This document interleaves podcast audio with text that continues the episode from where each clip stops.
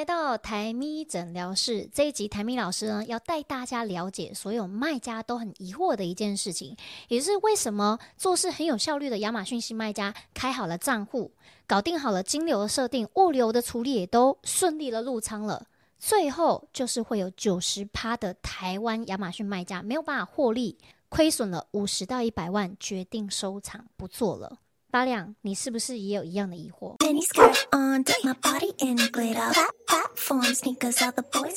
好，那今天呢，我就跟八两一起带大家了解它中间有什么样的猫腻。在前几年有做亚马逊经验的卖家，纷纷的开始找泰米老师来咨询。诶，其实以前有做过亚马逊，但是越做越亏，最后才决定不做了。那泰米老师有没有其他建议的方法？因为看到我们的广告啊，诶，做品牌做海外是有机会获利的，是不是？是有其他的方法，其实我后来就会分析给这些卖家们听，过去为什么我们会没有办法赚钱？就回到第一个关键，讨论出无法获利的原因。大部分没有办法赚钱的卖家，他们所销售的产品呢，都是十五块美金以下的产品。为什么这样的产品没有办法获利呢？因为他们就观察到说，诶，我卖这样的产品，其实亚马逊上面也一堆人在卖啊。那为什么他们卖五块、卖十块可以赚钱？我是工厂诶，我怎么可能卖五块、十块没有办法赚钱呢？没错，关键就在于你是 seller 角色还是 vendor 角色。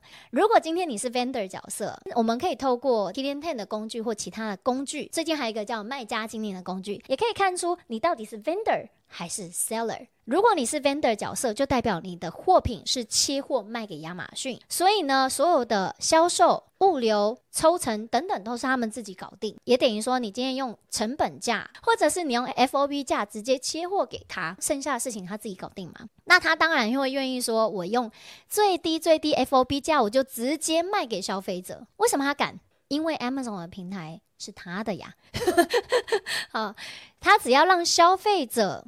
觉得 Amazon 买这个东西是全网络上最便宜的、最划算的，所以他不用透过你这个产品去赚钱，他透过你的产品。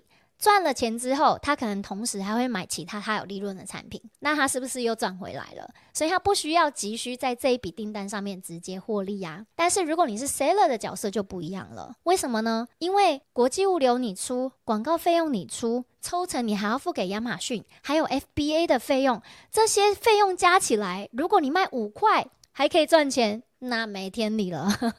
那接下来我们就来利润结构分析一下吧。如果你的商品呢是卖十块美金，这些产品在亚马逊上面也都很多人在卖。你就去看一下你的商品成本，商品成本 FOB 价如果是三块美金，接着 FBA 它的寄仓使用它的物流费用加上仓储费用三块美金的话，抽成呢它会抽走十五 percent 左右，大部分商品都抽十五 percent，所以抽走一点五块。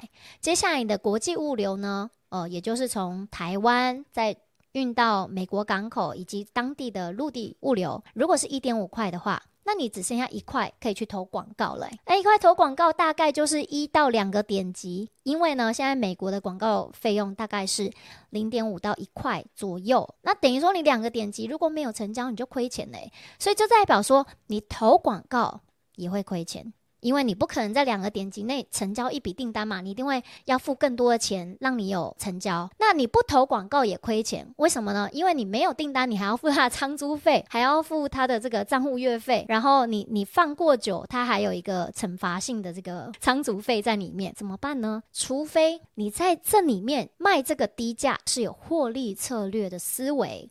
我只是用这个作为带路机引流款，其实我真正赚钱的还有后面的产品，那你还有办法赚钱吗？因为亚马逊也是利用你的产品作为 vendor 的角色，作为引流款，然后真正获利的是其他的产品嘛。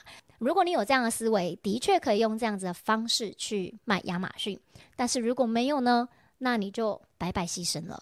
那你会问台米老师，我到底该该怎么样突破呢？其实你要去思考一件事情，就是你要在亚马逊上面有没有流量的策略思维，或者是有没有其他引流进来？后续我还可以做什么事情去让消费者因为这个引流款进来，但是最后买了我别的产品？如果你只是卖产品的话，我觉得很难，因为在亚马逊上面很容易找到相对应很便宜、很便宜的商品，你就没有办法有利润了。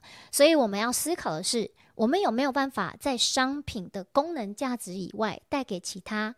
额外消费者想要的价值，比如说情感上的价值啊，或者是呃我心理上还没有被满足的地方。哦，透过你的产品，它可以帮助我达到我要达到的目标。这个解决的事情呢，并不是只有产品可以解决，很多时候是心理上想要得到解决。如果你真的想要突破这个策略，我们不想要堕入价格竞争，我们在亚马逊上面真的有机会卖比较高单价的产品，不用价格竞争吗？其实是有的。你可以在你的品类里面去看首页上面卖的最高价的，它一个月的营收是多少。如果你没有软体可以看，那你可以找台咪老师来聊聊，我来帮你看。而我们所有的成功案例呢，大部分它的售价都是比首页竞争对手平均还要高一点。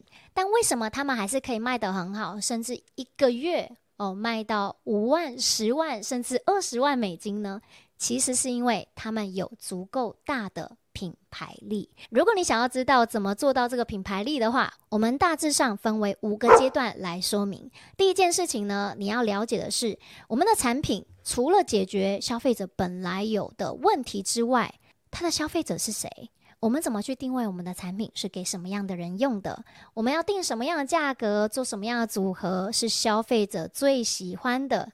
甚至最关键，我们要做什么样的销售策略？是不是要做低价引流，还是我们一开始就给消费者给足价值，让消费者好想买？而第二步骤呢，是针对我们的消费者建立自己的品牌个性，根据品牌的风格去延伸在我们的视觉上，让消费者感觉到了满足，而且让消费者觉得哇，这个品牌根本就是为了他所设计的，诶，是不是就很容易成交了呢？而第三点，我们才开始真正的建立自己的销售业，把所有的关键字布局，还有消费者的痛点以及梦想，全部都置入销售业里面去说服他。第四阶段，我们就要开始去找一些有利的意见领袖啊，甚至我们要投放更多广告，让流量跑进来。有很多人到我们销售业之后。当然，成交就会有更多的机会。第五阶段呢，就是要根据我们的销售数据去优化它。有哪里做得不够好的，我们要持续做得更好。诶，那八两，你是不是觉得要做亚马逊需要有很多人运营呢？很多人会很好奇说，那到底人力跟资金我要分配多少才足够？前期呢，啊、如果你们品牌是要自己做的话，可能要两个人可以一起去讨论。那不管是创办人本人一起下来，或者是啊、两个比较对于我们公司的产品比较了解，对品牌比较了解的两位资深员工一起做也可以。在资金的准备上面，如果你们可以自己来学习，其实你第一年准备的资金大概是在一百五十万左右，我觉得非常足够啊，就是包含广告投放啊，然后其他的费用包含在里面。如果你是要委外去帮你运营的话，我认为你在一开始还不清楚哪一家服务商适合你，我觉得你要先了解整体的策略哦，不管是买现有的书籍也好，或者是看 YouTube 的影片也好，你有更深的了解之后，再去找到你认为符合你们需求的代运营商会比较合适。那以广告预算来说的话，通常首年呢，也就是第一年的广告预算。大部分的卖家会分配在十五到三十 percent，甚至有的比较积极一点会到四十 percent。那第二年呢？假设你做的是品牌，你就有机会把广告预算降低到二十 percent。第三年降低到十到十五 percent。那你的营收还是会持续增长。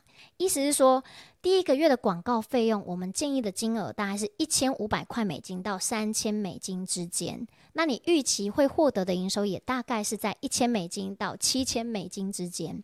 到了第二个月呢，根据你的营收占比继续拉大。你的广告费用，我们建议啦，第一年广告预算大概占营收的三十 percent，然后你还会负担的就是平台抽成啊，大概十五 percent。所以你第一年假设你是比较积极的去学习，然后积极的投放广告，然后一到两人每个礼拜大概是十三个小时的时间花在上面，其实有机会可以达到第一年营收八百万到三千万台币，因为我们有很多这样子数字的合作伙伴，所以我们认为这样子的。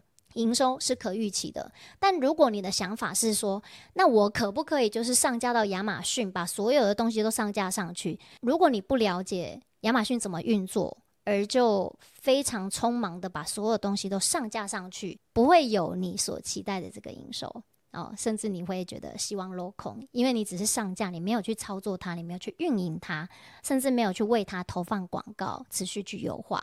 那学好这个方法，你就可以比较有效率的去做好你的亚马逊生意。希望呢，听到这一集的所有卖家们可以有更好的准备，然后呃，不管是在心态上面准备，或者是资金能力上面。那如果你觉得，诶，我不确定我现在还。适不适合去做亚马逊，或者是我现在 ready 的这些资金或资源、人力够不够？你就可以找 Tammy 来聊聊。那我就放一个链接在底下，可以直接找我预约十五分钟的免费咨询，聊聊你现在的状况适不适合去经营亚马逊。我们下次见啦，拜拜。